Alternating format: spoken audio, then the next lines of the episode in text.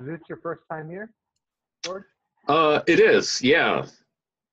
Yeah, so uh, I started sitting again. So I've been sitting off and on since 98. And um, I don't know, I, I basically stopped like two years ago. And then for whatever reason decided the only thing that I had yet to really accomplish was just to sit daily, simply. I never really did that. I always sat with a purpose of awakening. So now I'm just, I don't know, enjoying stage one. just hanging out. I think that's the best thing to enjoy. George, George, were you in, were you with, uh, in Barre in November? Uh, I was, I think, uh, the Culadasa five dayer, right? I, I was there. I recognize you. Yeah. Yeah, yeah, hi. Uh, Yeah, you don't, uh, who's the other one that was there? You don't get a lot of teachers who go through the stages of spiritual development at Barre or IMS. So it was a treat to have Culadasa there. Indeed. It's one of the reasons I went, because I think it's important information to have if you're going to meditate. So how are you doing? Me? Uh, Yeah. great. Sure. And Ted, hi. I wanted to let you know I do have to leave a little early today, folks. So I'm not being rude. I just have to uh, address something. I'm shocked, shocked. So uh, I will use that as a segue to, to get us a little bit started here. Um, welcome to the Saturday morning meditation meetup. Um, we've been getting uh, slightly larger numbers recently, and so uh, that's Andrea. Um, so uh, I'm going to suggest that uh, folks uh, who want to say something or ask a question or make a comment uh, raise their hands using the the participants user interface. Uh, if you go over to uh, if you click down at the bottom, um, I actually don't know what the user interface says if you're not the host, but for me it says manage participants. It's to the right of invite. And if you click on that, um, you should be able to find a way to raise your hand in that user interface. Um, can you guys just try that to make sure that everybody knows how to do it? Andrea knows. Uh, I'm seeing lots of hands pop up and pop down, so that's good. It looks like people are getting it. Great. So, um, so if you if you would like to now, th- there's a slight problem here, which is that we could have like somebody raise their hand because they want to raise something, and then um, somebody wants to make a comment about that, and then uh, differentiating between those two different hand raises is, is challenging. So um, I'm not entirely sure what to do about that, but I'd suggest like if you want to say something, I tend to be watching the screen and I notice people's body language, and so I'll probably just call on you if you look like you want to say something. Um, so that said, uh, I am recording this. If you want to ask a question or make a comment that you would like to not be recorded, you can either uh, chat me or just say so, and I will turn off the recording until you're done talking or until we're done uh, answering your question. Um, but it's great to be able to share this stuff. I'm, I'm putting this up as a podcast now, and, and it seems like people are getting some benefit from that. There are some people who'd really like to be here on the meetup, but just don't aren't able to be here at this time, and they still benefit from being able to hear our discussions. So um, anyway, uh, uh, I'd say if people could, if people want to say something, maybe raise your hand. Um, so uh, it's Christine, right? Yeah. Um, if if you if you have something you'd like to raise, please please do. Because if you if you're going to be leaving uh, early, then no, sure, I don't mind. Honest. Okay. All right. Um, so uh, then, if folks, if somebody wants to to raise something, uh, please click the raise your hand button, and I will call on you. Oh, this was a short meetup. It's been great seeing you guys. Seriously, nobody wants to raise their. Okay, ah, here we go. Jan. Hi. Yeah. Um, I actually want to wait with raising my hand. because I'm usually talking uh, in a session. So I want to give some people space to talk. But That's okay. We like you. um, so my practice has been interesting. Um, I am still doing the jhanas, uh, the pleasure jhanas, uh, which was going great. Um, but at the uh, beginning of the week, for two days, I had like um, more like a static piti throughout my body every time I sat down, and um, anger and frustration came up, up during my sits, which was um, interesting. I um, reread uh, stage four, what to do with that, and applied that. So it's like acknowledging, accepting, uh, stuff like that. Uh, then became better. But then um, when it became better, the next night I woke up in the middle of the night with like uh, flowing piti throughout my body, um, which is very comfortable in the beginning. Um, but um, so I was laying in bed, I couldn't sleep with it, and then I got up um, because yeah, it was just um, A lot. being there. Yeah, a lot. So I did um, an hour of meditation in the middle of the night, um, and I managed to reach the jhanas pretty quickly, um, which was nice. So I could go to higher jhanas, and then the piti calmed down, Mhm. and I could sleep again. The next day, however, I was a bit like tired and uh, was still a bit hanging around there. So um, because of that, I had the feeling that the the like the following days, my energy was high, but my concentration was low. So um, I yeah I, I got the feeling that I um, and sometimes I, I had the feeling that uh, I couldn't really reach access concentration, but it was easier for me to focus on the piti sensations. I'm not sure if that's all right or okay or legit. Um, I was wondering that, and I was also wondering what to do when you have like these piti manifestations of cushion. Um, yeah, just being there. So uh, I was interested to hear you say that you went back and reread uh, the chapter on stage four. Um, you might want to read the chapter on stage eight, um, particularly if you look at page. I don't know if you have the physical book or if you just read it in a book, ebook format. But if you have the physical book, um, if you don't have the physical book, look for the heading "Unifying the Mind, Pacifying the Senses, and the Arising of Meditative Joy." That's on page 309. Um, and that really talks about a lot of the stuff that you're describing here. In particular, uh, on page 311, there's a there's a subheading called "Unusual Sensations," which uh, is talking about the the thing that you just I think that is talking about the thing that you just described, where you were having this sort of very staticky uh, piti experience. Um, so, uh, as for taking uh, piti as the object. Um, I'm, uh, you know, I'm, I'm, I'm not going to say that's a bad thing or a good thing. I think if, if you, if, if, if you do it and it works, that's fine. Uh, your other option is to just say, oh, I have an opportunity to practice in this place where I'm having trouble uh, having stable attention. Uh, maybe it's worth practicing in this place and seeing, seeing if I can have stable attention when it's this hard. Um, I'm not saying that you should do either one of those things. I would just suggest that you explore both of them. Uh, like see what happens if you take piti as the object. Does it does it work? Do you get interesting results, or does it just feel like it's a sidetrack? Um, and then also uh, definitely see if you can uh, use the situation where you're having trouble stabilizing your attention to get better at stabilizing your attention. Okay.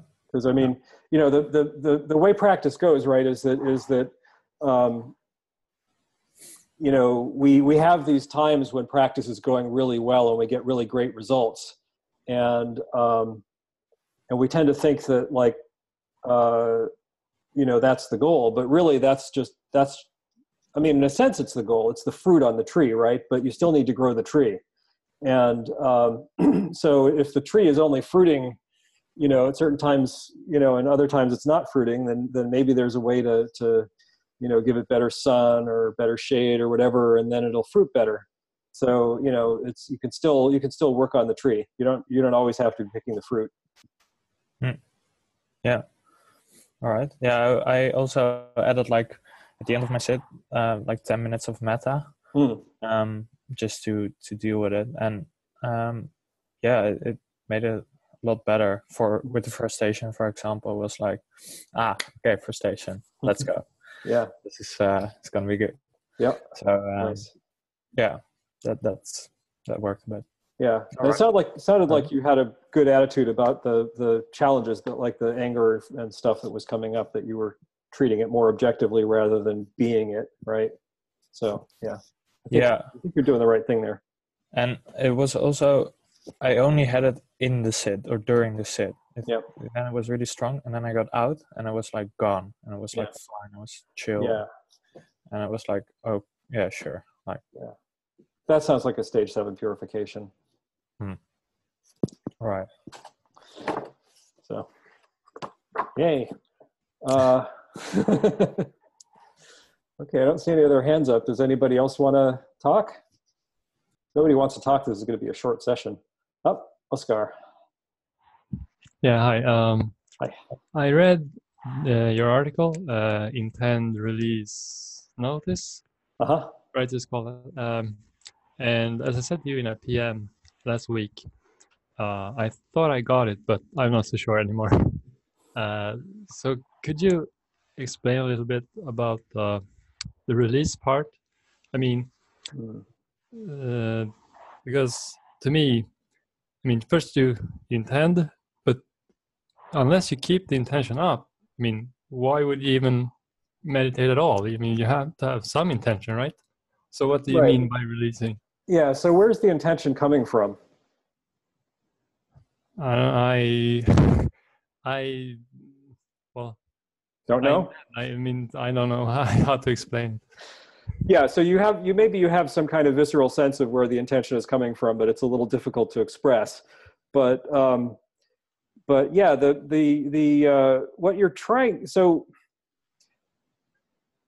in the early stages, you do kind of have to do this thing where you're holding on to the intention a bit.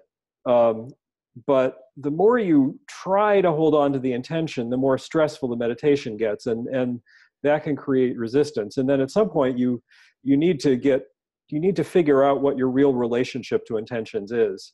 And the reason I, I think I used a couple of examples with you uh, when I was talking to you on Reddit. Like for example, you know, suppose you have a cup of coffee in front of you, um, and you know your intention. The reason why you put the coffee, the reason why you made the cup of coffee, and the reason why it's sitting on your desk in front of you is because you had an intention to drink a cup of coffee, right?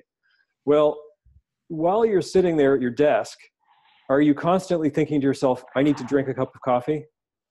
No. No, right? But uh, does that mean then that you just forget the cup of coffee? No, but but while I'm making it, say, uh, Sure. then I have the intention in mind all the time that I'm I'm making this cup of coffee. I'm I'm not forgetting and walking away. Sure, sure. But but so so let's look at that. When you when you when you decide to make a cup of coffee, you're forming an intention to make a cup of coffee, right? And then you go and you make the cup of coffee. And the Yeah. whole time that you're making the cup of coffee, that intention is present. But you're not sitting there going, I got to make a cup of coffee. I got to make a cup of coffee. I got to make a cup of coffee, right? No. You just have this intention. It's just sitting there. It's not, you're not doing anything, right? Does that make sense? Yeah, Yeah. but yeah, I, I, but I'm not releasing the intention. Mm. What I mean by releasing the intention is just not not not doing I got to make a cup of coffee. I got to make a cup of coffee. I got to make a cup of coffee. You're just you you decide to make the cup of coffee and then you're making the cup of coffee. And Okay. it's the same with meditating. You decide that you're going to put your attention on the breath and then your attention is on the breath. And uh, you know, as as you may know from making a cup of coffee, right? Sometimes you intend to make a cup of coffee and then and I'll just describe my experience of making a cup of coffee because maybe mine is unusual. But uh, in my experience of making a cup of coffee, uh, you know, there's a, there can, you know, if the morning is quiet and there's nothing going on, then it just sort of happens, right? Because there's no, there's no competition. But, uh, but if there's a lot of stuff going on, then it's not that unusual that I might go downstairs and press the grind button on the grinder, but then I get distracted and I forget that I'm making a cup of coffee. And so, like, you know, a couple minutes later, I'm like, oh, right, I was gonna, I was making a cup of coffee. And, you know, the, the coffee's still ground. And, and so the intention at that point is has kind of submerged, right? Like the intention to make the cup of coffee submerged, and in fact, you could even say that it just went away entirely. Yeah. And and that the way that it came back was just that I noticed that it had gone. And I noticed that I was that I still hadn't made my cup of coffee, and so I reformed the intention to make a cup of coffee. But however you gloss that experience, um, the point that I'm getting at when I say release is just uh, you're not constantly sitting there going, "I'm gotta, I gotta make a cup of coffee. I gotta make a cup of coffee. I gotta make a cup of coffee." That's just not how we work. Like when you get in the car and you're going to drive to work, you know, you get in the car, you have an intention to drive to work, you drive to work. Uh, you can have the experience of, you know, intending to drive somewhere other than work that you don't normally drive, and then you find yourself driving to work because you forgot the intention to drive to that other place, right? Mm. That can happen. I mean, this is how intentions work. Yeah. Um, So, so this is this exact same thing as what's going on when you're meditating. You're you're intending to drive to this unusual place that you've never driven before, and uh, it's at the same time that you normally drive to work, and so there's a tendency to automatically drive to work instead of driving to the other place. And you're just working with that intentional process so that you wind up at the other place and not at work. Mm, Yeah. yeah. Yeah, it's it's. I don't know. Is, is, is this helping or is it? Is Yeah, it- yeah, I, I think I get it now. Okay. So you're not completely releasing it. You're just No, you're not forgetting about it. You're just Yeah. not you're not doing any work to hold on to it. You're Yeah. just allowing it to be there. And then if it if it goes away because what you your goal is to set an intention at the beginning of the meditation to have um, stable attention and uh, awareness, either introspective or extrospective, depending on the meditation. And so you, your, your goal is to be able to set that intention. This is like stage 10 right? You set the intention you sit down and bam that's what you're doing. And that just continues until the meditation's over. Huh. and you don't have to do any work at all to maintain that intention. That's the end goal. That's not what you're doing at stage four. At stage four you have to do a little more work than that. But but that's the that's what you're trying to develop. And that's what releasing is. Okay. Uh, yeah, thanks. sure okay uh, looks like carrie's got her hand up hey sam Okay, hi. hi good morning. So I have a question that is um, something that maybe I can get some help articulating this because it's something I've tried to explain to my buddies um, in our small group meetings in a course I'm in. And there might be a better way to articulate this, especially in terms of atten- attention awareness, intentions, and focus space and stuff. So, um, in stages two through four, I found one thing that I found very, very useful was um, instead of just trying to look for the sensation of the breaths at my nose, to actually just kind of step back a little bit, clear my brain of other stuff, and then just basically what I what kind of feels like is direct some um it'd almost be like directing a field of vision in the direction of something I expect to see, but in terms of sense, and then just wait to see if the sensations appear, kind of with the um, perspective of they might or might not appear, Mhm. or I have no idea how they're going to appear or where they're going to appear, but they're just going to appear. Mhm. And so it's a strange combination of effort, meaning I have to set everything up, but it's very much not the the only thing that targets the breath is actually the intention but not the effort and i just don't know really how to describe that or if there's a better way to describe that i think people that maybe are familiar with it can follow but that's really Yeah, I mean, I, I know exactly what you're talking about. I, I have the exact same problem of articulating that. Um, I can I can tell you what I say, and maybe it'll help you, and maybe it won't. I Okay. don't know. But what I say about that, and also, you know, when you hear me say it, you may say, "No, that's not what I'm talking about." So that's fine too. okay, But, good um, point yes right. But um, but assuming that it, that I know what you're talking about, which I sort of think I do, um, what the way that I describe that is um, there are kind of two modes that that that uh, we tend to use for putting our attention on the breath, and one of them is that we kind of push our attention at the breath. So we know we have this mental image of where the breath is, and this mental image of attention, and we push our attention at the mental image of the breath the problem with that is that um, the, me- the mental image of the breath is not the breath. Um, and, and when I say the mental image of the breath, what I really mean is a mental image of where the breath is, where we're going to experience it, right? So we have this idea of locality and we're, we're going to kind of put attention on it. And um, often that doesn't work very well and it's also stressful. So what you're describing, I think, is so the, the way I would describe what you what you're suggesting to do is instead of pushing your attention at your idea of where the breath is, you just enter a receptive state and then you invite the breath to come to your attention. Um, or you, you, you, uh, you just look for instances of the breath at the tip of the nose in awareness. Because really, that you know what attention is doing. Attention is a search function, right? It's like it's like Mhm. looking for something. And so, if you put it on something, you have an intention to notice something, then it'll just sit there and sort through all the stuff that's going on in awareness and find the things that you're looking for, and, and those will be what's in attention. Yeah. Yeah. So, does that help at all? That, I, I love what you said about inviting the breath to come to your attention. That is extremely useful. I feel very And, smug about um, that. Yeah, and that's um, that's kind of I think the most broad instruction to get someone where I want them to go without them knowing what it's a Yeah. preconceived notion of what it's like. Yep. Now I just out of my own curiosity's sake, um,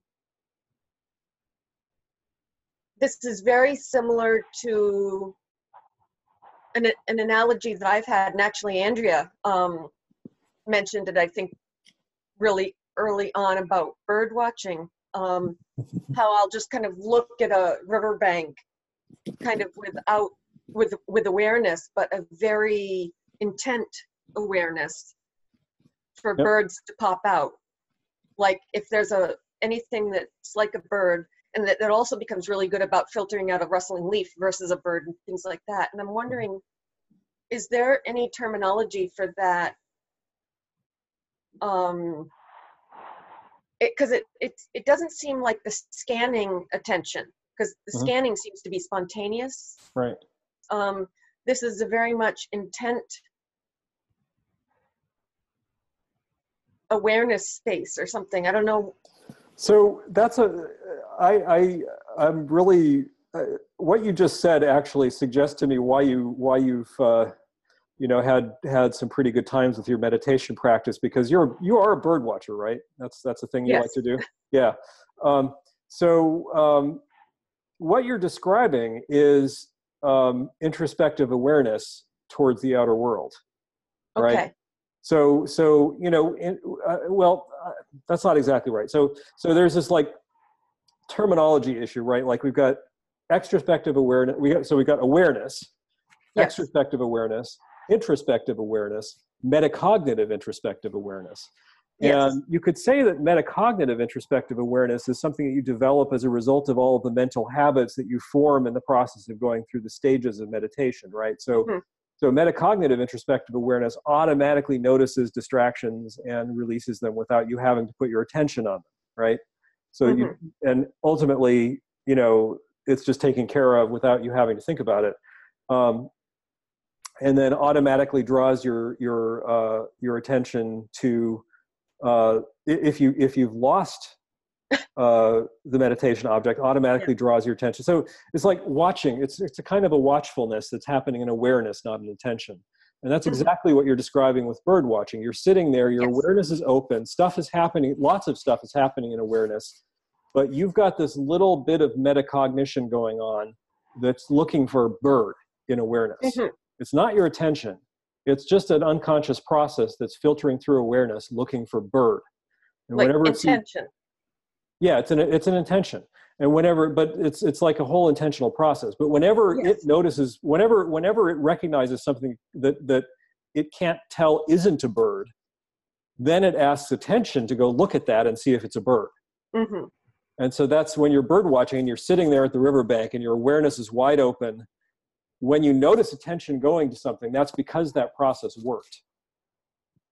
Hmm especially if when you notice your attention goes to a bird and doesn't go to the leaf because you're Yeah. you're you're you've trained yourself well enough that you know a leaf is not a bird like in, in awareness. You don't have to put your attention on it to know that it's not a bird so and i mean what you're describing is really actually kind of a big part of how the mind functions in general. Like all of the object recognition that you do is like this. Every time like you know when you're driving and you you find yourself slamming on the brakes and then after you after that's happened you look and you see oh my god i almost was in an accident thank god i slammed on the brakes when i did the reason that happened is because you've trained yourself to recognize automatically without ever having to think about it or without even having to put your attention on it some risk that you Mhm. just automatically now respond to hmm you know, or when you when you find yourself, you know, it's snowy and you find yourself suddenly you're driving really slowly and you're not sure why.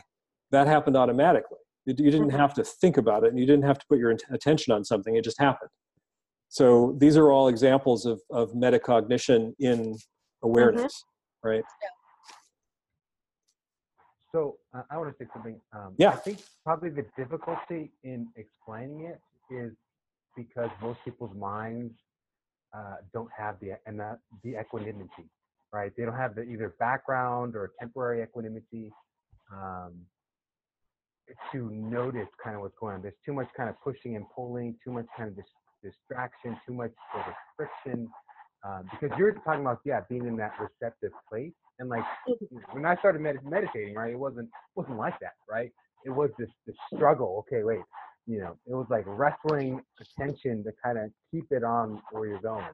But hmm you're describing, I mean, they're much further past that, right? So it's just, hmm you know, the mind is already functioning much better. You just have to incline the mind with an intention that to look for it, and and it's just even, yeah, just that intention. You have a sense that like it'll, it, it's it's there, and so hence, and looking for it, you know, something appears. Yeah. But the key thing is that equanimity, right? The fact that it's your mind uh, not getting in its own way. Yeah. Oh, yeah. Without the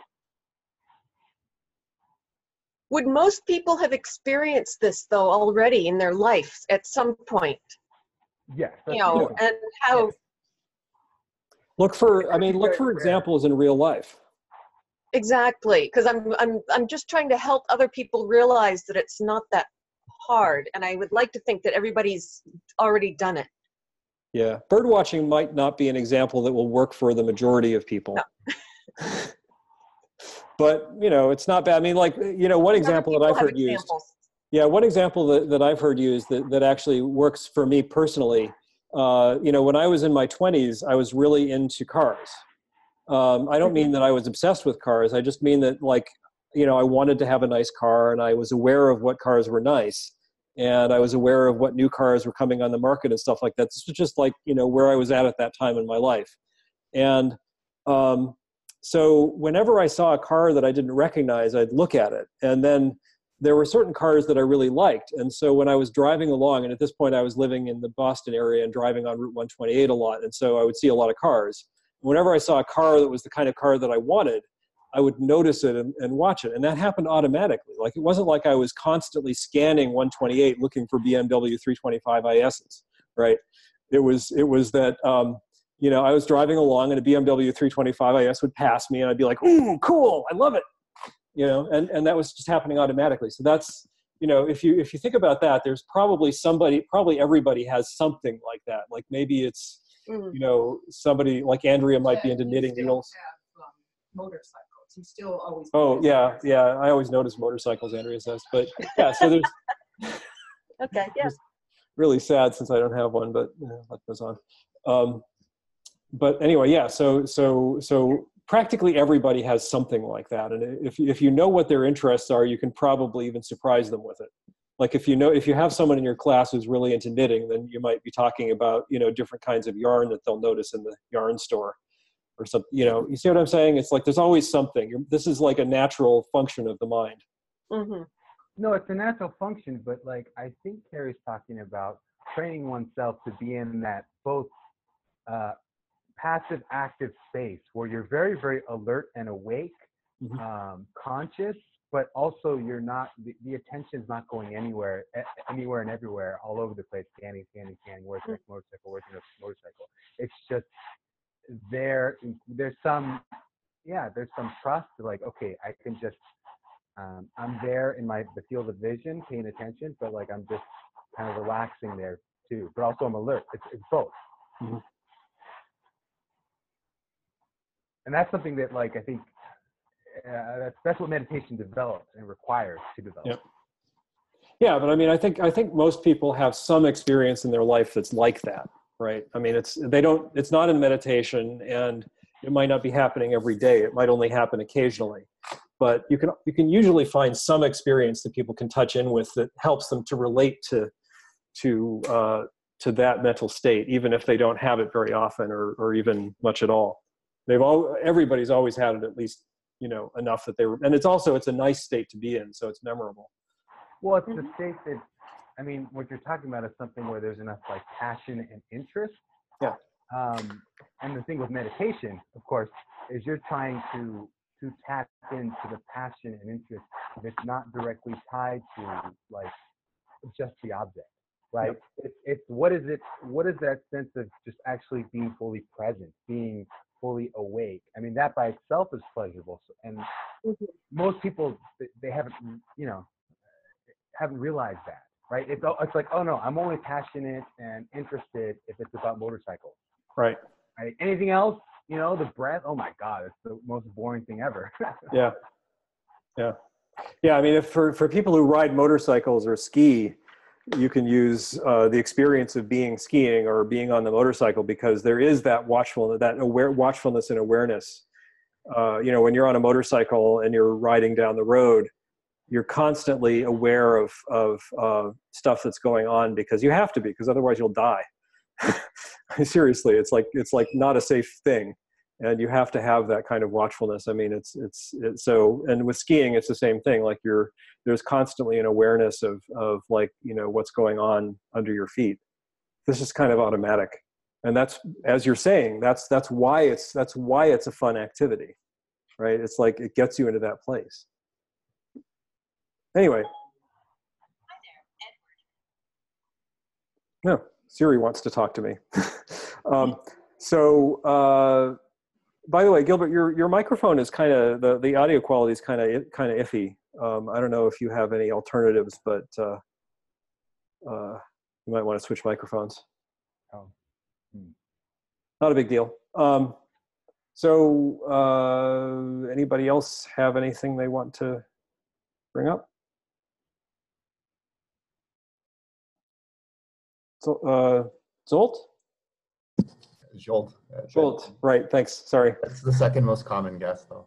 Yeah, Um, so lately, I've been uh, I'm working mostly in stage five and four, mostly five. Um, my biggest obstacle for a while now has been sort of over efforting every part of. Um, so not using intentions effectively. Basically, my goal for the last two weeks has been to try to discover what exactly it means to set and hold intentions without constantly rehearsing them, like you were you were describing earlier. Um, I feel like I kind of got that with uh, setting intentions to expand awareness recently. So uh, the experience I had was uh, I can pretty consistently now just kind of notice that my awareness has faded. Usually, when dullness is there, is, is that's my sign, and I can just sort of think that I want awareness to be bigger, and it becomes clearer. Uh, it's sort of like magic how fast that happens. Um, it's it's mostly extra, extrospective awareness that enhances right away like that, uh, and then sort of my energy level goes up, and then introspective awareness follows really promptly. Uh, so that's all good. I think that's that's the good part of what I discovered. The um, the weird part is that I seem to be doing something else when I when I have this intention. I uh, so I get this sort of like energetic feeling. Uh, I get it in my limbs, and if I hold this intention long enough, like I just literally like if I go, I make a verbalization, I think like extrospective awareness, and I just kind of repeat that a little bit. I this energetic sensation starts to come from a part of my spine, and it sort of becomes like exaggerated everywhere until I start twitching a little bit. Um, and I can I can now do this in day to day life, kind of at will. Uh, I'm not even convinced that I'm setting an intention to do anything with awareness anymore. I feel like I found some sort of like energy button that I'm pressing. Uh, it has that effect when I'm sitting, and if I do it subtly enough, um, it seems okay. Like it, it accomplishes my goal. But I, I don't know if I should be playing with this or not because it seems pretty weird. So, I mean, what you're describing is that you've learned how to turn off the filter, really, right? Like all of those sensations are there all of the time and you're constantly filtering them out because they're not that useful most of the time, right? Like you don't really need to know like the details of what's going on on the surface of your skin when you're walking down the street. So having those details filter in is sort of, you know, potentially not not the right thing.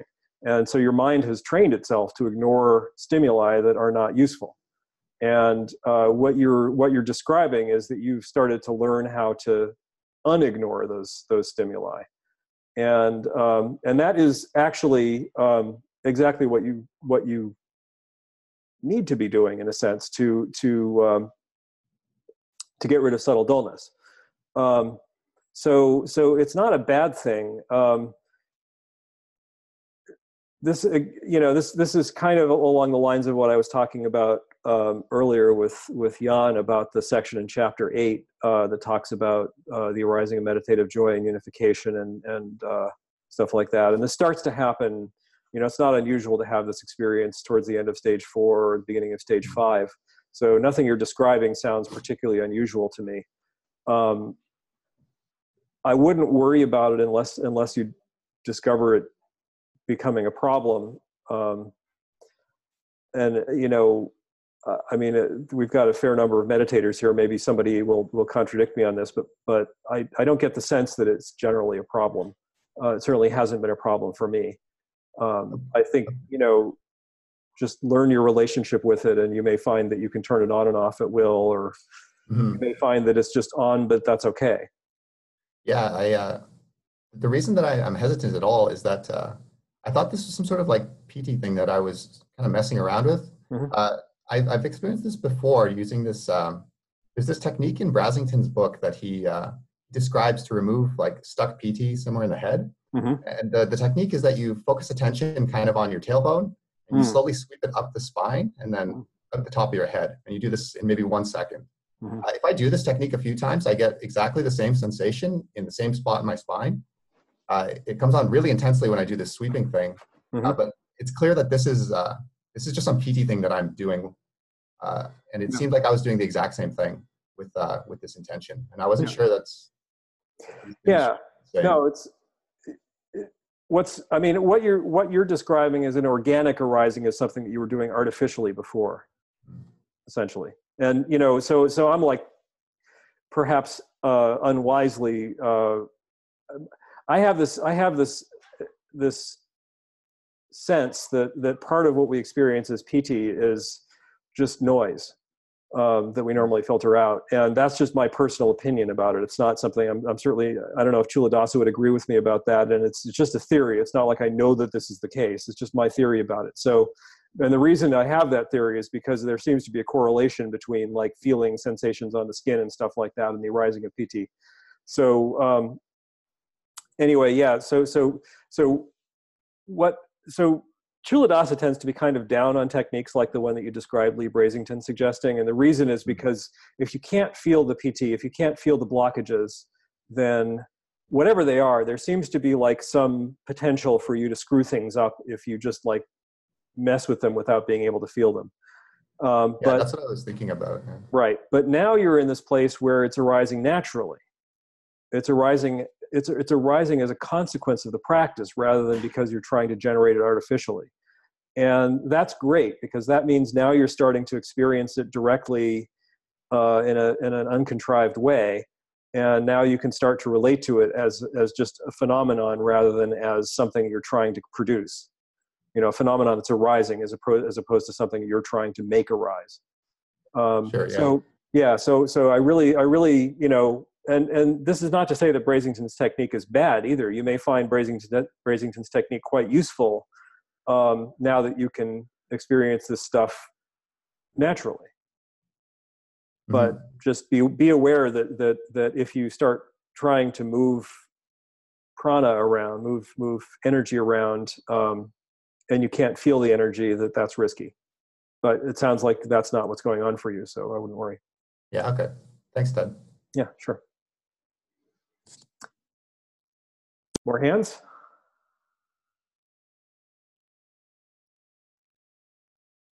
So I start calling on people?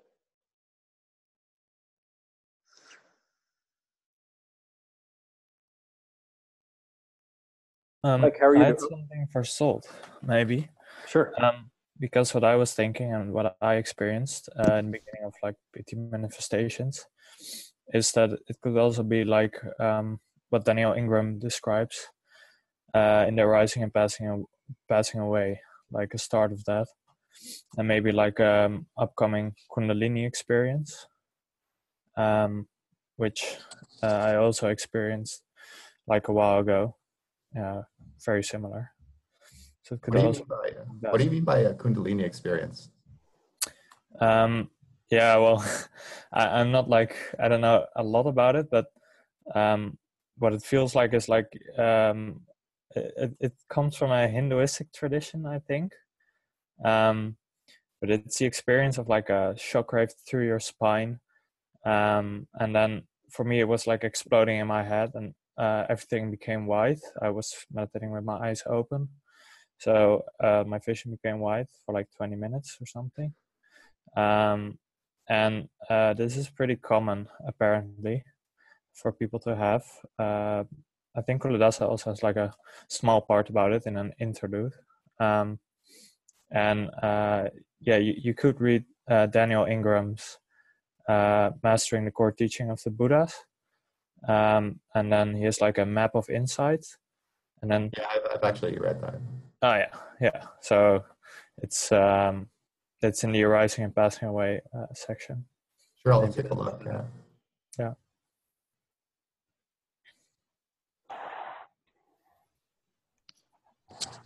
So um, I got a little bit of want to talk body language off of Mike. Was that correct? Uh, I'm gonna try. How's how's my microphone? That's great. It's great. Okay. I'm on the veranda, so there might be some wind coming in. Um, yeah. So last week I was kind of in and out because uh, I was at the airport, um, and uh, now I'm actually in Brazil. Um, be here for a little while. So I've been uh, uh, traveling. I was traveling that day, um, and this week I've been here, and uh, kind of dealing with the disruption that that comes along with that.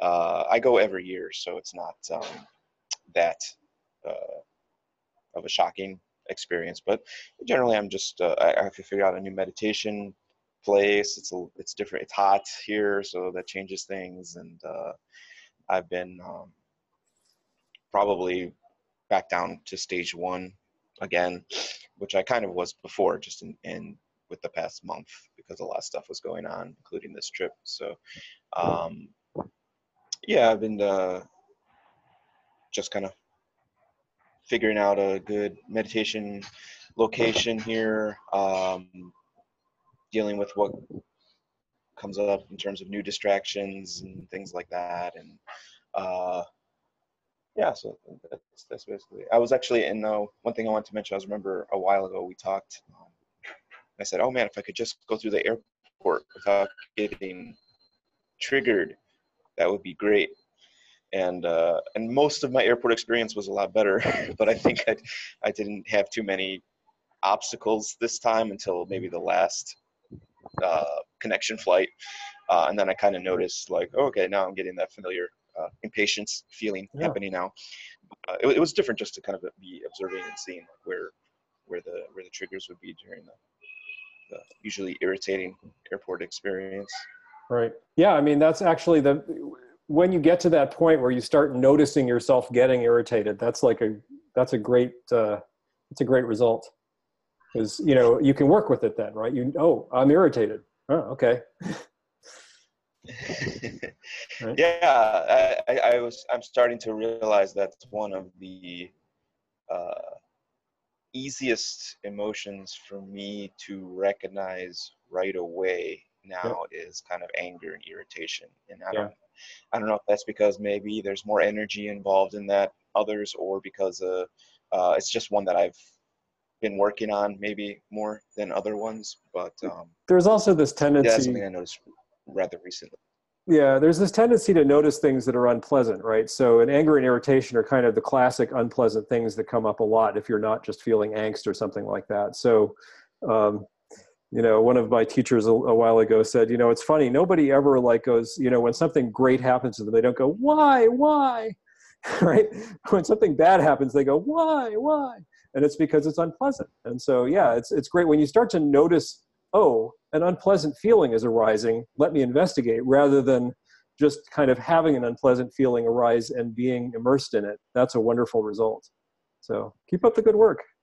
Oh, thanks. Yeah, I, I when I when I realized that about the, the anger thing, I, I said, okay, I think maybe the next thing I would like to have that uh, awareness of is kind of like fear and uncertainty, uncertainty leading to fear, which Yep. generally kind of creeps up on me Yes. uh, without much noticing, and then it's just there, and all of a sudden I'm Yeah. planning and worrying and doing this and that, and I it just comes really quick. So I said, okay, maybe that's something. If if I was if anger is easy or I was working on it more, maybe uh, having equanimity with uncertainty or something like that would would be helpful in the future for me as well. Yeah, I mean, this is where sort sort of learning to notice the Vedanas can be helpful because all of the all of the uh, like the unpleasant Vedanas can be really useful. Like like you know, as you're saying, fear tends to arise kind of more subtly, unless it's like you know some sudden shock, like you see a snake in the path or something. But but generally, it it it, arises in the form of anxiety, and so there's negative Vedana, but it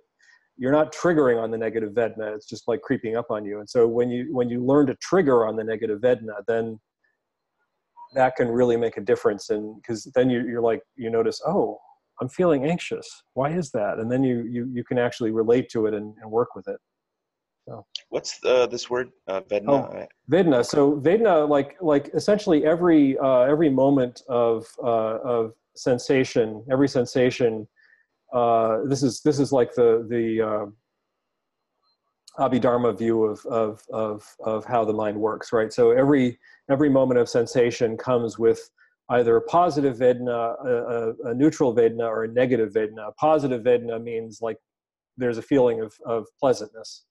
And a neutral Vedna means it's neither pleasant nor unpleasant. And a negative Vedna means that it's unpleasant. And so generally speaking, whenever you're having any kind of feeling, there's some kind of Vedna associated with it. And these they're- they, they function, right? They exist to, to, like when something feels good, we want to do more of it. And when something feels bad, we want to do less of it. But uh, it gets a little complicated when you get into these like uh, sort of, sort of uh, constructs like, uh, you know, anxiety about some complicated thing. You know, you feel the Vedana, but, but the Vedana isn't associated with sensation. And so it's a lot more subtle. Like when you get pissed off about something, it's usually asso- associated with something happening right here in the present moment. Whereas the anxiety is like what have i left undone? Or this thing how's it going to turn out? It's, it's much more subtle. So so uh, but but the, what they have in common is that negative vedana right? And so so the the challenge that you face is is learning rather than noticing the stimulus that produces the sensation that has the negative vedana you want to notice you want to learn to notice the negative vedana which is actually hard. I mean like don't get disappointed if it doesn't happen this week but um, but uh, it's it's a good thing to learn how to do. Okay. Yeah. Well, I'm glad to glad to hear that I was on the right path. Uh, uh, Yeah. Proactive on that.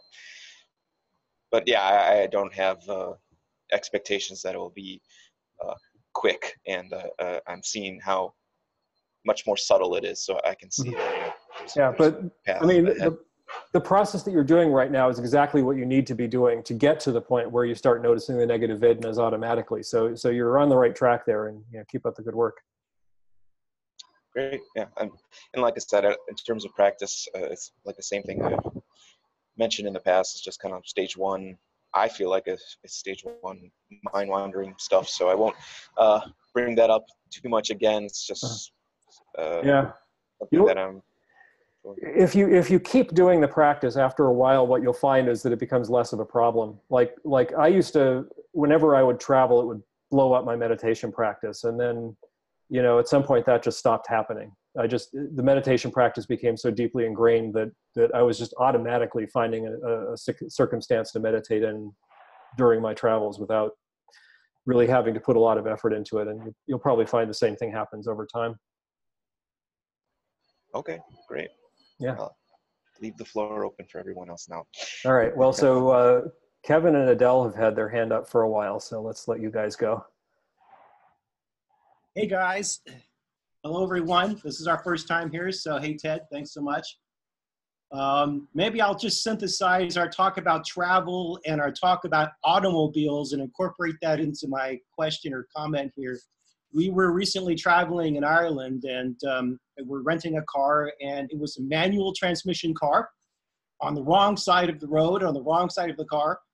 Reminding myself how to do this after years and years and years and we, we were there for about a week and a half and of course we, we were meditating while there and that was interesting but one thing i kind of was wondering if, um, what i'm trying to do I mean, tending to be hanging out in stage four and five is getting a better experiential feel of moving around in the stages as necessary depending where where i'm at and kind of weird what was weird was i'm wondering and Ted and more experienced folks can maybe let me know. I'm when I first was doing TMI, I would read and I'd say, okay, I'm at stage one, and that's like me And then now I'm in stage three, and then I feel like, oh, I'm didn't feel like I'm in stage three. You feel like once you climb up to stage three, you stay there, right? Or you know, from sit to sit to sit, or even in one sit, oh, I should be in stage three the whole sit. And kind of my instinct now, I'm wondering is, uh, it's more like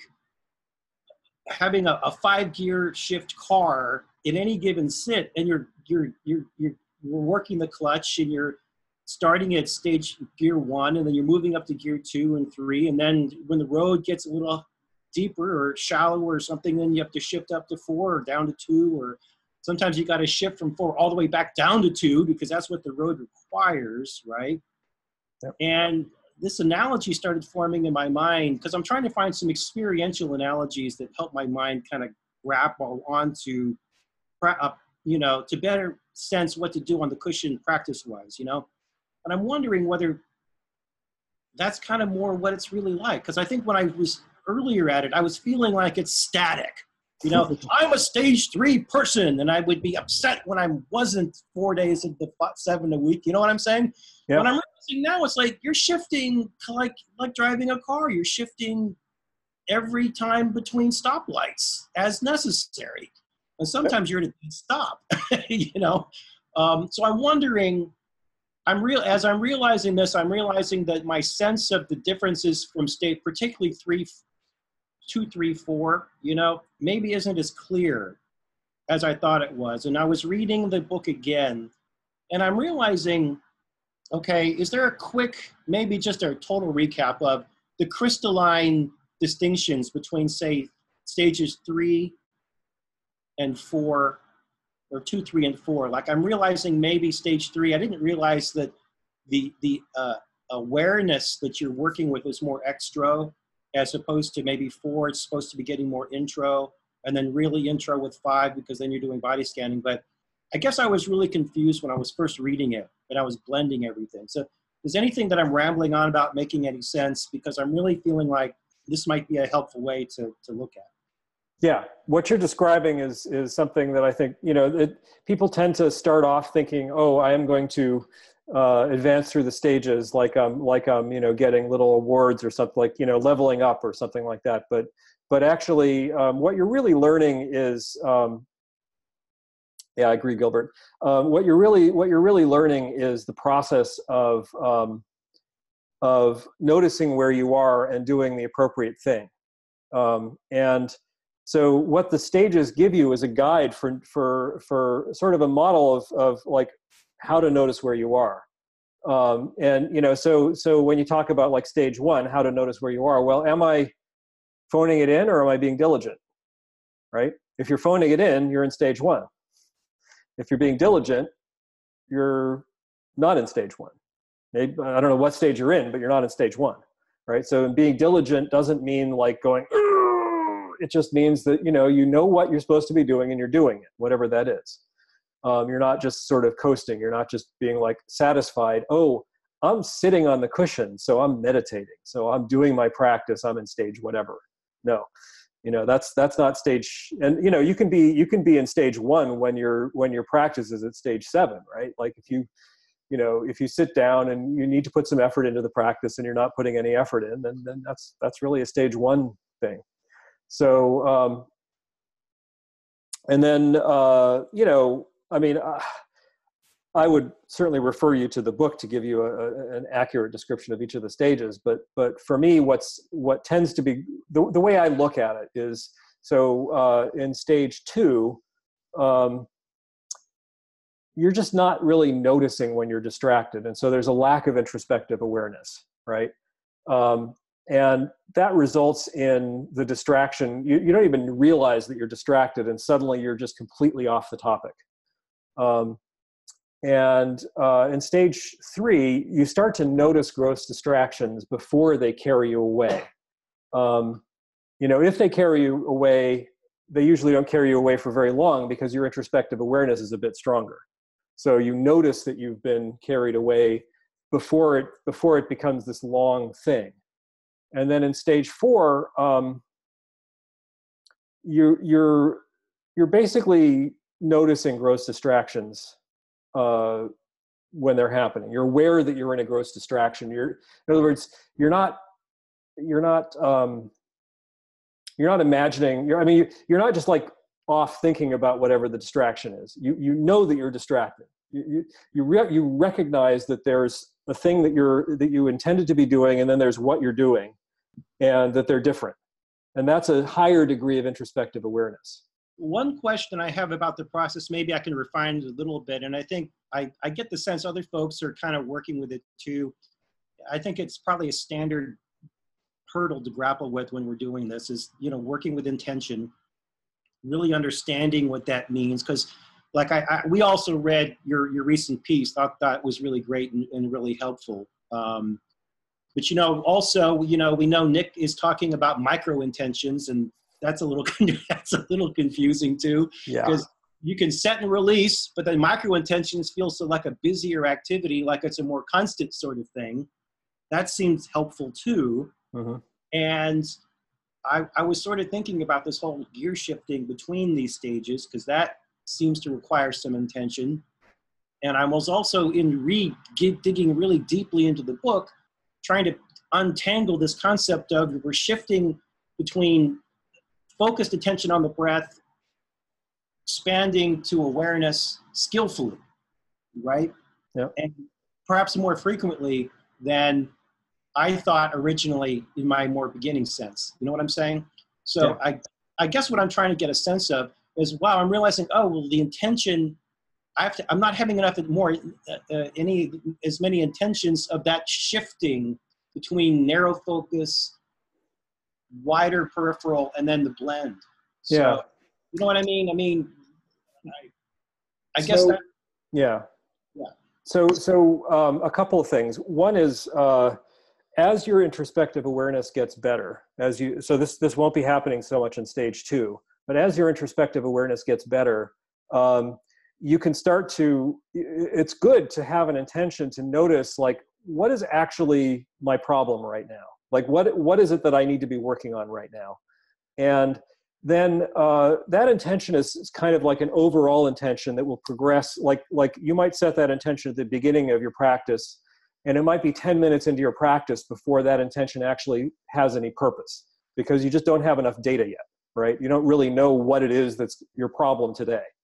Okay, and so uh, so once at some point you'll notice, oh, I'm having a problem. I keep I keep getting distracted by this thing, and then once you once you have that now at this point you're like the fact that you've noticed that is a distraction right? You you have now actually stopped meditating for a minute so that you can think about you can have this this attentional metacognition about your meditation. And that's fine. When you're in stage 4 you should be doing this. This is normal.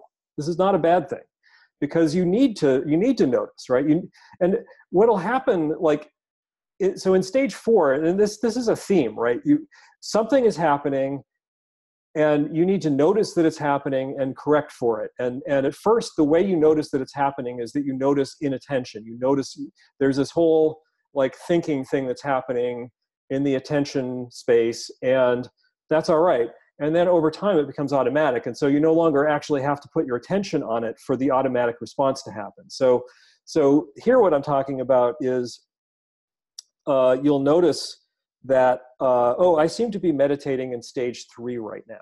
Like you actually have stage four introspective awareness but your actual result at the moment is more stage three-ish. So so um, so wow I, I need to i need to have a i need to specifically intend to notice gross distractions before they turn to forgetting right? And so so here's the process. You you start off you don't know where you are you have this recognition that you're you're kind of in a stage three situation, which means that you're not noticing gross distractions in time to not forget. So so now you're going to form an intention to notice gross distractions before you forget. And guess what? It's not going to work. right? The first time you hold that intention, it's not going to work. But when you notice that you forgot, you'll remember, oh, right, I intended to notice. And like this will happen three or four times. And then then you'll actually realize, oh, I'm noticing gross distractions before they turn to forgetting. And then you'll now you're in stage four. Um, which doesn't mean you need to do anything differently. It might be fine to just continue doing that for a little bit to get it solid. But then at some point you're going to be like, oh, okay, I'm in stage four. Now I need to be doing like now gross distractions are my problem and now i need to be noticing subtle distractions before they turn into gross distractions instead of noticing i mean of course it's good to notice that i'm, i have gross distractions too but but let's add this intention to notice subtle distractions um, before they turn into gross distractions. And then you might like do the same thing for 10 minutes where like you know you you have a gross distraction and you're like oh i have a gross distraction. That means i didn't notice the subtle distraction. So you you again intend to notice the subtle distraction. And that happens a couple more times. And then suddenly you realize oh i'm starting to notice the subtle distractions before they turn into gross distractions. And now i've dealt with that. And then of course you know dullness will come or whatever. So so basically it's all about like you know what's happening now? What's what's the intention that i need to generate to deal with what's happening now? And you just keep cycling through that.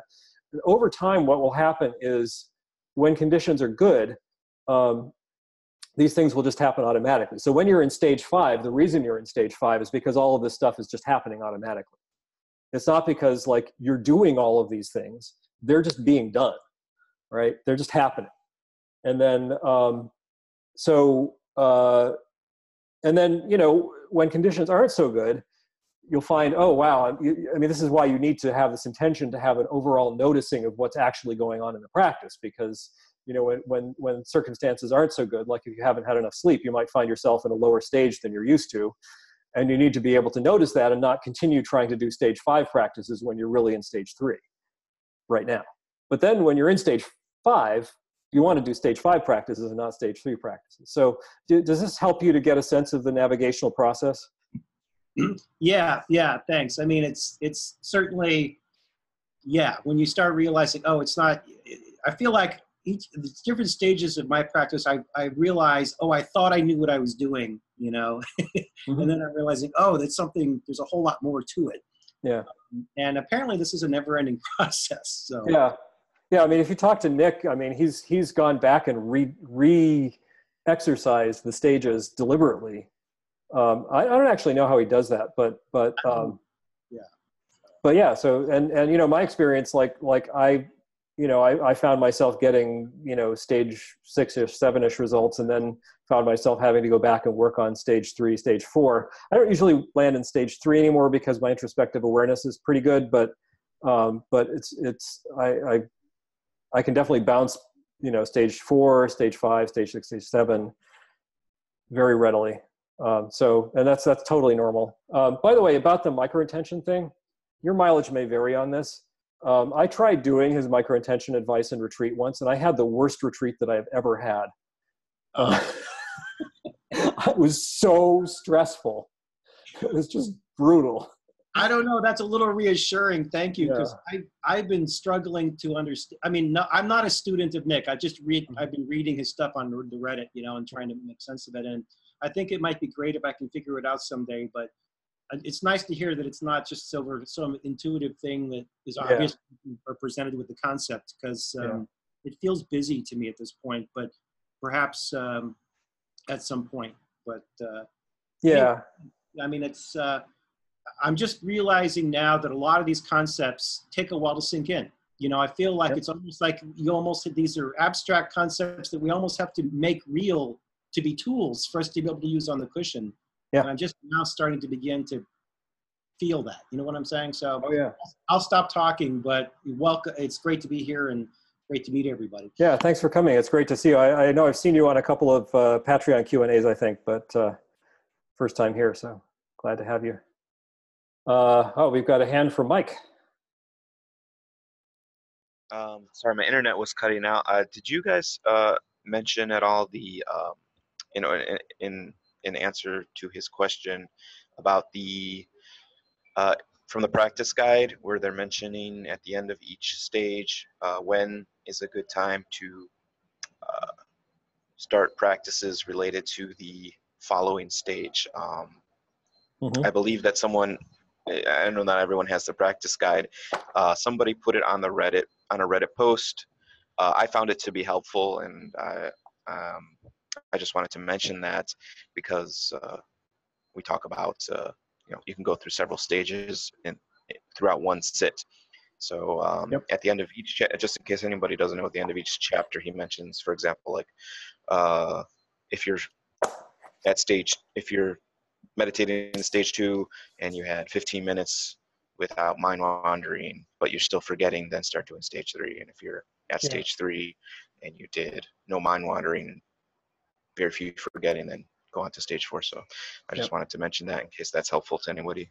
Yeah, yeah, that's that's a that's a good point. And um, one thing to say about those two is that I've I've had some conversation with Culadasa about this since the book came out, and it's a little bit of a frustration for him that he used the term master numerous times in those little sections at the ends of each chapter. Like you have mastered this stage when, um, and uh, looking back on it, that tends to that tends to give you the sense that it's like leveling up instead of like moving back and forth and I think that he clarified that a bit in the in the uh, the meditators the practice guide.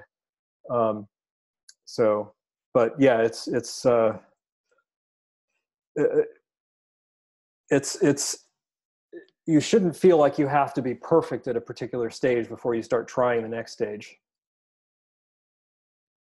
And I think that's what you just said, Mike.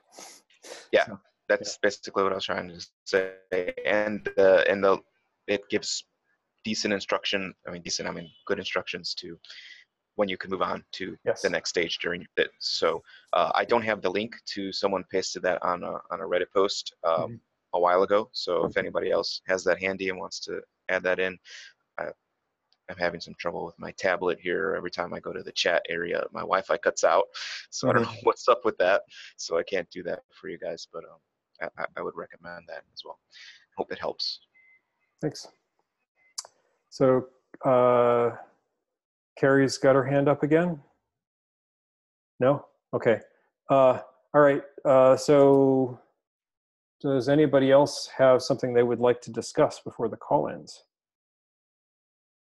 Um, I was just um, going to articulate the way I kind of see the stages. And then at any given moment, I can kind of tell what is preventing me from, but this is probably because I've already been through them, but I can tell what is keeping me from going beyond that. And I see that as kind of the bottleneck. And that's what defines what stage I'm at. And that there are a few bottlenecks that tend to come in predictable orders, like being able, the forgetting, the being able to keep the breath in the awareness. If it isn't staying in the awareness at all, then that's something that you need to needs to be working well before you can address something else. And so that um, it's kind of like a checklist, and that the first one that isn't working smoothly is the one you should be working on.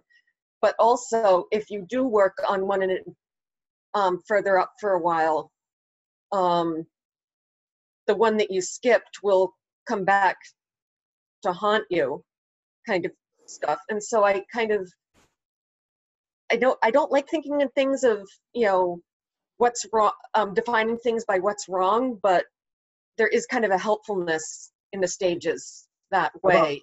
Noticing what to do. What to needs to be do? Yeah. Yeah. yeah. Okay. Yeah, that's a better way of putting it. Yeah.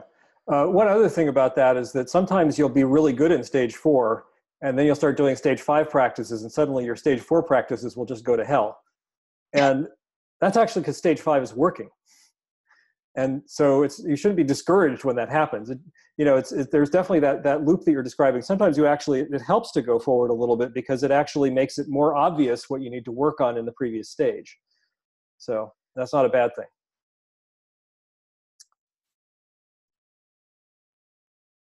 Okay, uh, does anybody else have anything? It's great to see you, Caroline. And Sam, thank you so much for the the stuff that you said two weeks ago. I I, I really I really uh, dined out on that. With uh, I, I think I might have mentioned it in my blog, and people have been asking questions, so it's been really helpful. Yeah, no problem. Yeah. Happy to help. Yep. Cool. Schultz. Yeah, I saw no one else has a question, so I, I figured I'd uh, ask a quick one that I have.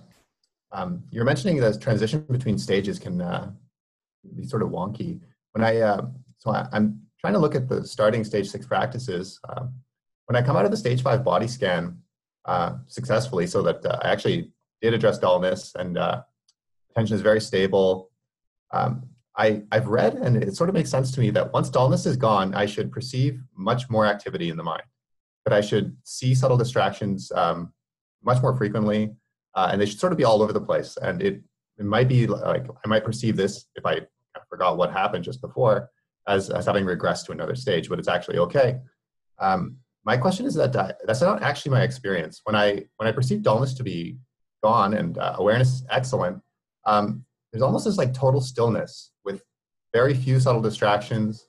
Um, the only subtle distractions really are like meta thoughts where I'm like, where are the subtle distractions? And that's it. Um, should I should I be weary of moving on to stage six practices when when I'm not really seeing the subtle distractions like this? Nope. okay. Yeah, so my experience is exactly the same as that. Like, um, as uh, soon as I got over subtle dullness, um, it seems like the awareness is much stronger to catch distractions. So it's not a rule that once you get rid of dullness, there's going to be more distractions. There, that's that's just some people's experience, but it, it wasn't my experience, and it sounds like you're similar. So I would, yeah, definitely no no reservations for going on stage six if you're experiencing uh, the strong awareness and the lack of distractions. Um, you know, maybe they're just subtle, but that's what stage six is for. So. Uh-huh, okay. Yeah, you can always tease out like if if if it turns out you weren't supposed to be doing stage six, you'll find out. it's not a problem.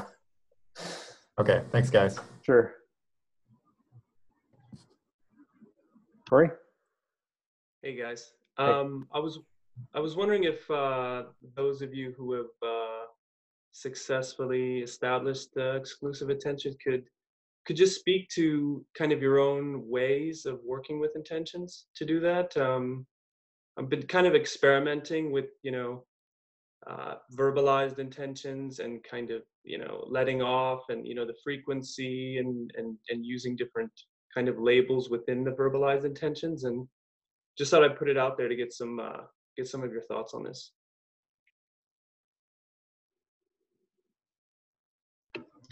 Uh, so that all sounds good to me. Um, with the intentions, uh, it's really kind of you just.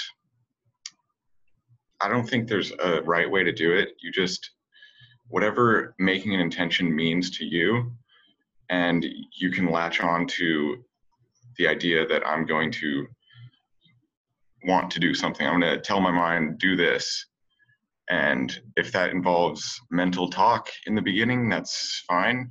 I would I would expect that to fall away as time goes on naturally. Um, and then as as you'll see probably uh, as you keep practicing, uh, the intentions will become nonverbal, and that you'll have a sense that you can hold like what you want to do in your mind without verbalizing it. Um, and it's so for me, I noticed that uh, the process of going from having uh, having to set intentions continuously to to having that intention be hardwired into the mind and unconsciously and effortlessly it's a process of uh, renewing that intention enough uh, to just have it happen on its own so that's something that will just happen over time. You just keep renewing the intention, and the mind eventually uh, learns that that specific situation calls for that, uh, you know, intention, or like you you lay that initial intention, and it will keep propagating. So you'll notice that uh, the longer you go, the less often you have to reintroduce the intention for it to stick. So you'll know that you're progressing when you set an intention and it, and it stays around longer. Um, it, until you get to the point where you set the initial intention and then your mind is like set on it and you don't have to do much uh, directing. Okay. So yeah, with the exclusive attention, it's not like really something that you have to think about very much. It's it's uh it's almost like um, it's not hard when you uh, when you do the proper uh, groundwork for making it happen. And it's not something that you have to think about very much. It's just something that you tell your mind to do and it does it. Just like in any other stage uh, you've mastered certain things where you tell your mind to do one thing and it does it. Like in stage if you've mastered stage two your mind has mastered the art of like not not falling asleep and not forgetting. I, I think that's stage two, right? So um, just like in the lower stages, the higher stages, it, like you don't have to think about it anymore. Your mind just does it, and it's just a natural result of setting the right intention over time. Okay. Answers your question. I don't know. No, all that's very helpful. Um, I think part of the work I'm trying to do right now is I'm trying to develop enough kind of discernment to see to what extent is part of my attention shifting to the label within the verbalized intention and away from the the actual sensations of the breath. I'm wondering to what extent can i use the verbalized intentions insofar as they seem useful as a frame through which you know the contact with the the breath sensation is is sustained or is there these kind of you know micro alterations happening between the the verbalized intention and the breath? And if that's happening then you know i could see it potentially being useful for a while but figuring out you know at what point at what maybe you guys could just kind of speak to that if you guys have have thought about this or if you're if you're you know clear about what i'm what i'm talking about. Yeah, yeah, it's very familiar for me because uh, uh, yeah, uh, initially the intentions will be, I think, verbal because most of us are uh, very verbally oriented because we communicate in language, and if we're going to try to tell our mind to do something, it's probably going to be in a verbal form. So I think that's perfectly natural, and I've heard that from other people.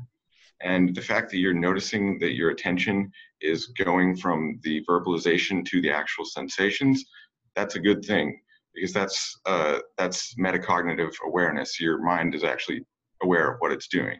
So I wouldn't worry about that going on, and I would just keep doing what you're doing basically. And uh, I think over time, the verbalizations will become less necessary. But I don't think there's any problem with doing the verbalizations, the, the mental talk.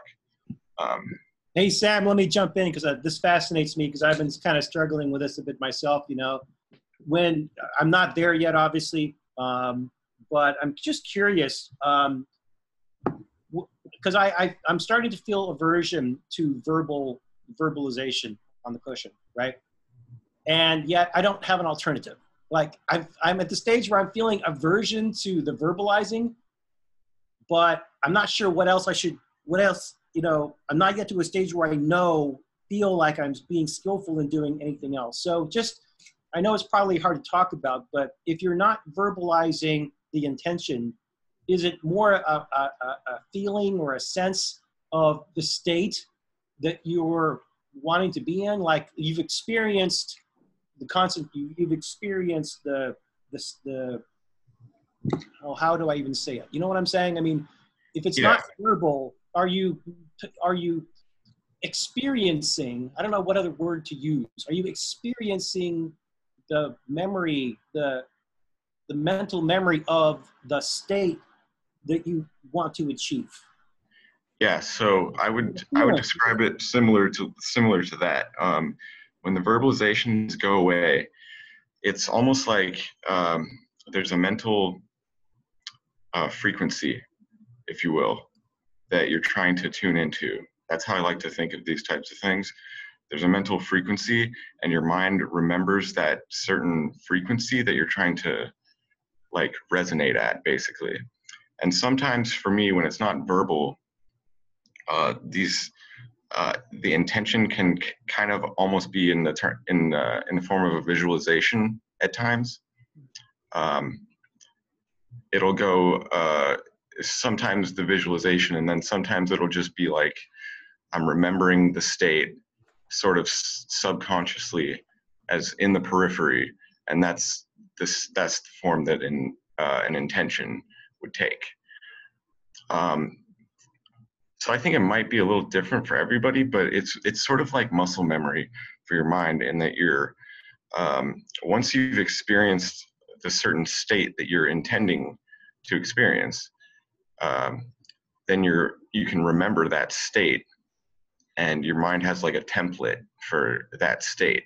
Like say you want to you're trying to experience the stage four uh, mastery of stage four and you have uh, certain periods in practice where you've had a practice period where you meet the criteria of mastering stage four. So your mind will remember that and that'll be like the template for what the intention is trying to do. And uh, as you go up higher, I think uh, it just it'll, it'll, get less and less uh, conceptual in a way. And it's it's kind of hard to explain uh, these intention things, but I hope that uh, explains it a little better. Yeah. Hey, thanks a lot, buddy. This is it's tough to, to, to start get a handle on, but thanks. That helps. So I'd, I'd, actually like to interject something about that um, too. I'm not disagreeing with anything that Sam said because I think he's right. But um, but one thing to think about with respect to verbalization is um, there's a tendency to see it as bad, um, and you want to let go of that tendency, um, not because it is good or bad, uh, or isn't good or bad, but just because the seeing of it as good or bad is not actually all that skillful. Um, and so uh, what i mean by that is is rather than rather than having a value judgment about the verbalization just notice its effect um, and and try to try to understand what's happening um, my experience with these which you may or may not resonate with is that it feels to me and this is a, this is as a result of working with this for a while it feels to me like um, the verbalization is it, it's a convenient place to hang the thought process on, but it's not actually the thought process. The thought process is not happening verbally anyway. The verbalization provides a little like anchor, um, and and that can be useful. But uh, but it can be worthwhile when you when you find yourself being sort of bothered by the verbalization, rather than trying to make the verbalization go away. Just look at what's happening and see if you can see that sort of anchoring happening and see if you can see the thing that's being anchored to the verbalization. Um, and uh, I'm not saying that you necessarily will or won't succeed at that at this point, but it's something to play with because uh, I think what you'll find is that at some point you realize, oh, yeah, you know, actually, I didn't need to verbalize that because I'd actually already had that thought right? Like and in fact sometimes sometimes the verbalization is historical right? You've already completed the thought. And then like how long does it take to verbalize a sentence about the thought? A lot longer than it took to think the thought and so part of your frustration may be that it that it actually is just um, wasted mental space. But rather than trying to suppress it just notice what's happening and then and then it'll kind of take care of itself. I mean this stuff you know i didn't personally i didn't actually try to drop verbalizations. I mean i did early on and it, it didn't really seem that useful and then i just stopped doing that. And then at some point i just started to notice that the thoughts were happening bare and that the verbalization wasn't needed anymore. And and it just happened. So so the more you get in touch i think the more you get in touch with how this process is actually happening the more likely that is to just happen organically rather than being something that you try to make happen.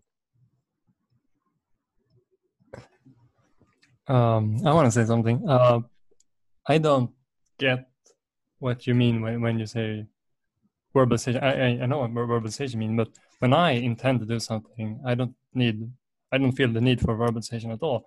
There are two problems with, uh, well, when you're intending to do something in meditation, I think, because intentions in everyday life, you, you can intend to stand up and stand up. You don't need any verbalization for that. Uh, so the problem is well, how much effort are you going to put in? And and do you actually know the state you're trying to get to? Like for example, in stage three, I was uh, having trouble with uh, checking in because I wasn't really sure what to do. But I don't see how verbalization helps there. Um, so I mean, maybe that's the problem that you don't know what you're supposed to be, be doing. Yeah. Uh, Kevin, are you, uh, do you agree that you don't know what you're supposed to be doing and that's the problem? No, I think part when I for me verbalization is when I check in, suddenly I've got a lot of words going on in my head about what I'm noticing when I'm checking in, which leads to thoughts about whether I'm checking in correctly, which leads to thoughts about whether the checking in is working, and then I'm off to the races. you know, and then I realize, oh, I'm off to the races. Yep. You know, but it's all words, and I'm thinking, man, somebody, everyone is doing this without the words. How do I do that?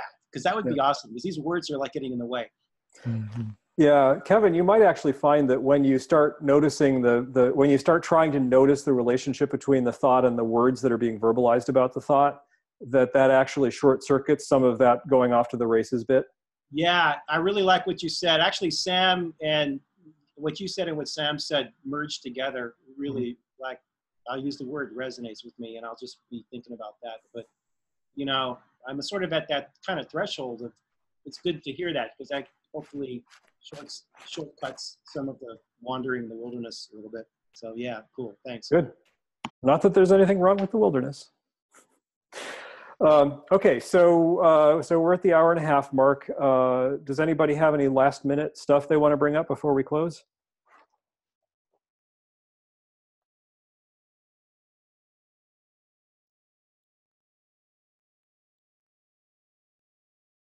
All right. Um, well, thank you all for coming, and it's been great. Um, I hope that I will see many of you again next weekend, and have a good week. Thanks. Bye.